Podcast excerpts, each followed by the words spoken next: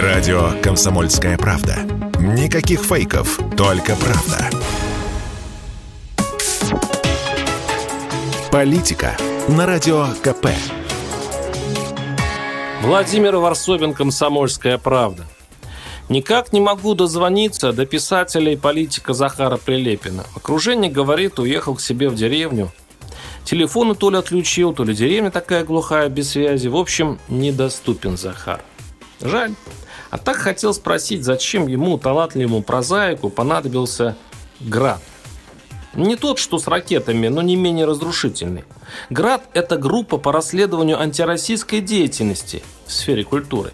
Прилепин ее организовал от имени партии «Справедливая Россия» и презентовал ее вместе с ее главой Сергеем Мироновым. Не мудрство и лукаво, да простит меня мой старинный знакомый Захар, он и, как и я, любит прямоту, опишу задумку так. Гражданам России предложено писать на деятелей культуры доносы – если кому-то не нравится слово «донос», хорошо. Великий русский язык позволяет найти воодушевляющее сто качество синоним. Справедливая Россия предлагает это назвать так. Кто желает сообщить об агентах недружественных стран, антигосударственных деятелей, их пособников, могут это сделать при помощи специальной формы на сайте движения. Град уже вывесил список агентов иностранного влияния и их пособников, в которых сначала вошли ожидаемые персоны. Но это, конечно, ведущий Первого канала Иван Урган. И цитирую его пособник, гендиректор канала Константин Эрнст. Два участников группы Би-2. Их пособников во властных структурах депутаты пока не выявили. И режиссер Александр Молочников, и его пособник, директор Большого театра Владимир Урин.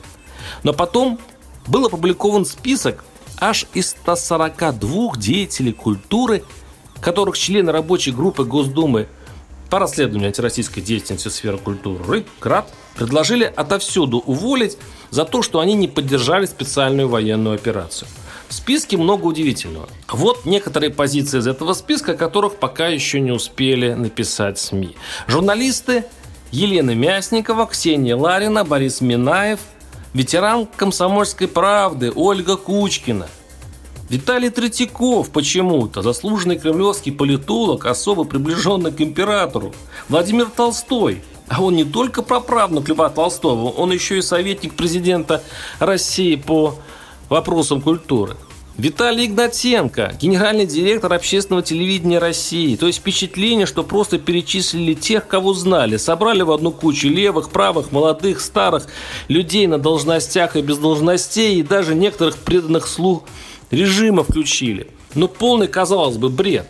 Особенно учитывая, что в списках есть отдельная графа, указывающая на два страшных, по мнению составителей греха. Формулировки две. Против операции в Украине или молчит. Молчание, видимо, по мнению русского писателя Захара Прилепина, есть пусть не высказанное, но мысли преступления. Иначе почему человек молчит? О чем молчит? Ни о чем хорошем деятель культуры, как всегда подозревали сотрудники охранки всех времен и народов, молчать не будет. Бред? А нет. Если власти российские созрели для одобрения таких проектов, то они должны дать себе отчет. Никто из тех, кто поддержит это, не застрахован от доноса. Тут вопрос времени – и игра «Донеси первым», пока не донесли на тебя, превратится до более знакомый параграф школьных учебников о репрессиях, в которых погибнут в первую очередь, да, фигуранты списков, а во вторую их составители.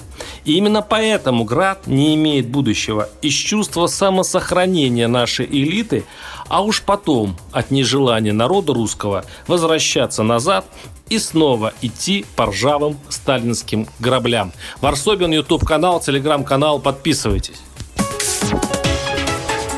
Политика на Радио КП.